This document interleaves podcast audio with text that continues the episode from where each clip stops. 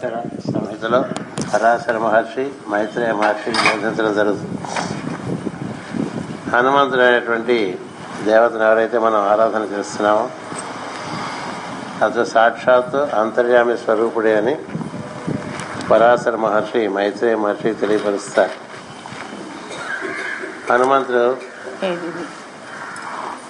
జ్ఞానమునందు కానీ యోగమునందు కానీ భక్తి అందు కానీ వైరాగ్యమునందు కానీ పరాక్రమమునందు కానీ అనుపమానమైనటువంటి శక్తి సామర్థ్యములు కలిగినటువంటి వాడు మహాసిద్ధుడు. హనుమంతుడికి హనుమంతుడే సాటి అని చెప్పి అతడు మొత్తం ఈ భూవలయానంతా కూడా వాయు రూపంలో వ్యాపించి ఉన్నాడని అతడిని స్మరణ మాత్రం చేత అతడి అనుగ్రహం పొందవచ్చని పరాశర మహర్షి పరాశర సంహితలో మైత్రేయ మహర్షి అడుగుగా బోధిస్తాడు. మైత్రేయ మహర్షి పరాశరుని హనుమంతుడి యొక్క గుణ విశేషములు తెలపమంటే సాక్షాత్తు పరమాత్మయే. ఆ విధంగా రూపు చెందాడు. అతడు రావ రామావతారంలో నిర్వర్తించినటువంటి మహత్తర కార్యములు కేవలము అతని జీవితంలో కొంత భాగం చాలా కొంత భాగం.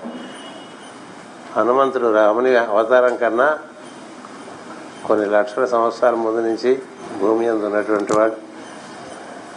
అతడు రామకార్యమునందు సహకరించడం అనేటువంటిది మనందరికీ తెలిసిన విషయమే కానీ అంతకుముందు ఎప్పటి నుంచో భూమి మీద ఉన్నటువంటి సనాతనమైనటువంటి దివ్య ప్రజ్ఞ అది. ఆ ప్రజ్ఞకి అలవికాని విషయం లేదు అంతుపట్టని విషయం లేదు జయింపలేని విషయం లేదు. అంతటి జ్ఞానం ఎవరికీ లేదని అంతటి పరాక్రమం ఎవరికీ లేదని అంతటి యోగము ఎవరు పొందలేదని అంతటి భక్తి వైరాగ్యము ఎవరికీ లేవని చెప్పి నిస్సందేహంగా వశిష్ఠ మహర్షి నుంచి తాను ఎరిగినటువంటి సత్యాన్ని పరాశర మహర్షి మైత్రేయ మహర్షి చెబుతాడు. అంచేత అలాంటి హనుమంతుడు మనకి మొత్తం హిమాలయం నుంచి కన్యాకుమారి వరకు వ్యాప్తి చెందినటువంటి మన భారతదేశం నందు అందరి చేత పూజింపబడుతూ ఉన్నాడు. కేవలం రావు భక్తుడే అని అనుకోబోకని చెప్తాడు మైత్రేయ మహర్షికి పరాశర మహర్షి అంతర్యామియే రామకార్యానికి సుముఖ అది సుముఖం చేయడం కోసం దిగి వచ్చిన వాడుగా చెప్తా. కేవలం రామకార్యం కోసం రావటం కాదు మొత్తం ఈ భూమి ఉన్నంతకాలం ఈ భూమిని పరిరక్షించడానికి భూమి మీద అసురులందరినీ సంహరించడానికి అటుపైన ఆశ్రితులను రక్షించడానికి ఉన్నాడని చెప్తా. హనుమంతుడు పుట్టినటువంటిది ఈ వైశాఖ మాసంలో బహుళ పక్షంలో దశమి నాడు పుట్టినట్టుగా పరాశర సంహితలో ఉంటుంది. అలాగే ఆయన నక్షత్రం పూర్వాభాద్ర నక్షత్రం అని చెప్తారు. పూర్వాభాద్ర నక్షత్రం అంటే అది మరి కుంభరాశిలోకి వస్తుంది మొదటి మూడు పాదాలు. నాలుగవ పాదం ఏమో మీనరాశిలోకి వెళ్తుంది. అంచేత మాఘమాసం ప్రజ్ఞంతా కూడా హనుమంతుడి భద్ర పూర్వభాద్ర నక్షత్రం నుండి అతనికి లభ్యమైనట్టుగా తెలుస్తూ ఉంటుంది. అలాగే హనుమంతుడి యొక్క ఆరుఢ లగ్నం లేక ఎస్టెండెంట్ అంటూ ఉంటాం. అంటే అతను ఉదయించినప్పుడు మధ్యాహ్నం వేళ అవుతుంది. అది కర్కాటక రాశిలో ఆయనకు లగ్నం. పునర్వసు నక్షత్రంలో ఏర్పడి ఉన్నదని చెప్తారు. అందుచేత ఆరుడు లగ్నం చేత అతడు రామునితో అవినాభావ సంబంధం కలిగి ఉంటాడు. అలాంటి హనుమంతుని ఈ రోజున మనం ధ్యానం చేసుకుంటూ ఉన్నాం. అతడు సకల విద్యలకు సకల శాస్త్రములకు సమస్తమునకు ఒక జగద్గురువై వెలసెల్లి ఉన్నటువంటి ఒక మహా స్వరూపం అది అందు సాక్షాత్తు బ్రహ్మ విష్ణు మహేశ్వరుడు ముగ్గురు మనకి దర్శనమిస్తారు. నా గురుదే రాదు. మనకు ముందే ఉదయం ఉదయం కొన్ని శ్లోకాలు చదివి వినిపించాం. హనుమంతుని మించిన వాడు లేడని చెప్పి వశిష్ఠ మహర్షి మైత్రేయ మహర్షి తెలప పరాశర మహర్షి తెలపగా అవి మైత్రేయ మహర్షి తెలిపినటువంటి మంత్రపూర్తమైనటువంటి శ్లోకములే మనం ప్రతి మంగళవారం పఠనం చేసుకుంటూ ఉంటాం. ఈ రోజున ప్రత్యేకంగా అవి పఠనం చేసుకుని హనుమంతుడికి అత్యంత ప్రీతికరమైనటువంటిది మంజు సూక్తము అందులో కులికి పూసైనటువంటి మంత్రాన్ని పదహారు సార్లు పారాయణ చేసుకున్నాం. అలాగే హనుమంతుని జయశబ్దం ఉన్నది దాన్ని హనుమంజయ హనుమన్మయ జయ హనుమన్ని చదువుకుంటూ ఉంటాం. అది పదహారు అక్షరముల మంత్రము. పదహారు అంకె హనుమంతుడికి ఇష్టము. పదకొండు అని అందరూ చెప్పుకుంటారు. ఏకాగ్రత రుద్రుడు ఆయన ఇరందు ఉన్నందుకు. కానీ పదహారు సార్లు చేసుకుంటే అత్యంత ఫలవంతమని చెప్పి మనకి ఈ పరాశర సమీపలో ఉంటుంది. అంచేత ఆ విధంగా ఇక్కడ మనం పూజ చేసుకోవడం జరిగింది. ఈ రోజున ఈ విధంగా హనుమంతుని యొక్క స్మరణతో అంటే అంతర్యామికి అనేకమైనటువంటి రూపములు అతడే దిగువచ్చి సృష్టించినటువంటి సృష్టిని పరిరక్షించుకుంటూ ఉంటాడు. అలా పరిరక్షించుకోవడానికి ఈ భూవలయంలో ఉండిపోయినటువంటి వాడు ఆంజనేయ స్వామి. ఏం చేస్తుంటే ఈ భూమి మీద ఈ భూవలయం ఉన్నంతకాలము రామశబ్దం ఉంటుంది. రామశబ్దం ఉన్నంతకాలము హనుమంతుడు నేను భూమి మీదే ఉంటానని చెప్పాడు. అతడు భూమి మీదే ఉండవలసినటువంటి అవసరం లేకపోయినప్పటికీ అతని యొక్క జీవిత చరిత్ర మనం చదువుకున్నట్టయితే చాలా అటువంటి అద్భుత కార్యాలు నిర్వర్తించిన వారు ఎవరు కనబడరు. అతనికి మనకి కనబడుతున్నటువంటి సూర్యుని ద్వారా వచ్చినటువంటి ఆదిత్య తత్వం ఏదైతే ఉందో ఏదైతే అదితి అంటామో ఆ తత్వమే ఆయనకి గురువు. అంచేత సూర్యుని ద్వారా తత్వానంతా కూడా సూర్యుని వెంటబడి భూమి మీద ఉంటూ తన ఛాయాన్ని పెంచి సూర్యుని వెంట తిరుగుతూ నాలుగు వేదాలు సమస్త విద్యలు అన్నీ సూర్యుని ద్వారా నేర్చుకోవడం చేత హనుమంతుడు హనుమంతుడికి సూర్యుని గురువుగా చెప్తారు హనుమధ్యానం వలన సూర్యుడికి ప్రీతి కలుగుతుంది.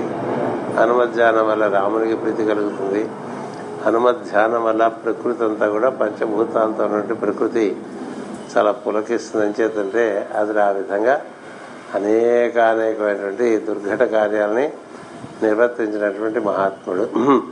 మూడు పుట సంపుటాలుగా మనకి పరాశర సంహితని ఆంజనేయ స్వామి గురించి రాసినటువంటిది దొరుకుతుంది అది చదువుకుంటే పరిపూర్ణంగా హనుమంతుని యొక్క మహిమ మనకి తెలిసేటువంటి అవకాశం ఉంటుంది. ఈ సందర్భంగా ఈ నాలుగు విషయాలు మీకు ఒకసారి గుర్తు చేయాలనే ఉద్దేశంతో ఈ ఈ విధంగా ప్రసంగించడం జరిగింది. స్వస్తి.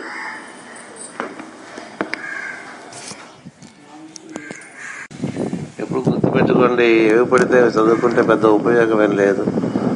పరమాత్మ తానుగా కొన్ని శరీరాలకు దిగివచ్చి కొన్ని కొన్ని విషయాలు మనకు అందించినటువంటి ఉంటాయి. వేద సూక్తములన్నీ అలాంటివే. అలాగే వేదవ్యాస కృతమైనటువంటి స్తోత్రములన్నీ అలాంటివి. అంటే విష్ణు సహస్రనామం లలిత సహస్రనామం ఇచ్చారు. అలాగే మనకి శంకరాచార్య వారు ఇచ్చినటువంటి ఉన్నాయి. వారు కూడా సాక్షాత్తు శివస్వరూపులు.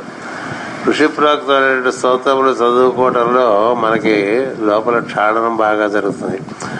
మనసు పవిత్రీ పవిత్రీకరించుకోవడం అనేటువంటిది ప్రధానం పవిత్రమైన మనస్సులో ఏదైనా భాషించడానికి అవకాశం ఏర్పడుతుంది. మనసులో కల్మషాలు ఎప్పుడు చేరుతూ ఉంటాయి. ఏం చేస్తుంటే చుట్టూ ఉండేటువంటి ప్రపంచం నుంచి మనసు గమనించేటువంటి విషయముల ద్వారా అనేక అనేక విషయములు అక్కడ చేరిపోతుంటాయి. ఆ విషయములన్నీ విషముగా పనిచేస్తూ ఉంటాయి. అష్టావక్రుడు అనేటువంటి మహర్షి మిథులాపతి అయినటువంటి జనకుడు చెప్తాడు ఎన్ని విషయములు ఎందు నీ మనసు ఆసక్తి కలిగి ఉంటుందో ఇతర విషయములందు అన్ని విషయములు నీకు విషమై నిన్ను హరిస్తూ ఉంటాయి సుమా అని. అందుచేత విషయాసక్తి కన్నా కర్తవ్యాసక్తి అటుపైన దైవాసక్తి. దైవాసక్తికి సంబంధించిన స్తోత్ర పఠనం అవి ఆ నామాలు చదువుతున్నప్పుడు ఆ స్తోత్రంలో వాటిని వింటూ ఉండాలి. వింటూ ఉంటే మనసు పవిత్రం అవుతూ ఉంటుంది. అలా పవిత్రమైన మనస్సు క్రమంగా మనకి ఏదైనా అధ్యయనం చేస్తే దానిలో ఉండేటువంటి సూక్ష్మమైనటువంటి విషయాలు మనకు అవగాహన అవుతాయి. లేకపోతే ఈ చదువుకోవటం ఇవన్నీ కూడా ఒక రొటీన్ అయిపోతాయి. ఏదైనా సరే మనసు ఒక ఒక రొటీన్ చేసేసి అలా నాలుగు కప్ప చెప్పేసి తను తిరుగుతూ ఉంటుంది. మన స్తోత్రాలు చేస్తుంటే మన మనసు ఎక్కడెక్కడో తిరుగుతుంది. ఎందుకని స్తోత్రం నోటికి వచ్చేసింది కాబట్టి. నోటికి రాకపోతే అక్కడే ఉంటుంది. నోటికి వచ్చేంత వరకు మనసు అక్కడే ఉండి నాలుకకు బాగా అలవాటు అయిపోయిన తర్వాత మనసు ఎక్కడికి వెళ్ళిపోతుంది స్తోత్రం అయిపోతుంది. అలా చదివితే మనసు ఎందుకు పవిత్రత ఏర్పడదు. అంచేత cure the mind with the sound అన్నారు. Cure the mind with the sound అని చెప్పారు.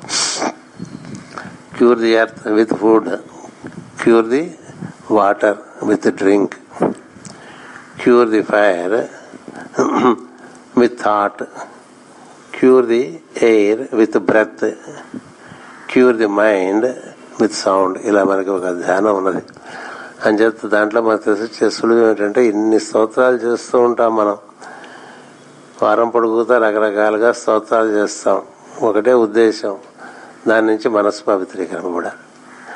పవిత్రీకరింపబడిన మనసులో ఏదైనా భాషించడానికి అవకాశం ఉంటుంది. తుడిచిన అద్దంలాగా ఉంటే దాని మీద చక్కని విషయాలు దివ్యమైన విషయాలు భాషించేటువంటి అవకాశం ఉంటుంది. అందుకని వైవిధ్యం మనసు కోరుతుంది కాబట్టి అనేక రకాలుగా మనం ఇక్కడ ఆరాధన చేస్తున్నాం. ఆరాధన ఎప్పుడు కూడా ఒక్కరి గురించే జరుగుతుంటుంది. అంతర్యామైనటువంటి దైవం. ఆ దృష్టితో మీ శ్రద్ధను బట్టి భక్తిని బట్టి ఇవి నేర్చుకుని నేర్చుకున్నందువల్ల మనకు వచ్చినాయని చెప్పి అహంకరించకుండా అవి మన ఎందు పవిత్రీకరణకి పనికొస్తున్నాయో లేదో చూసుకుంటాడండి. స్వస్తి.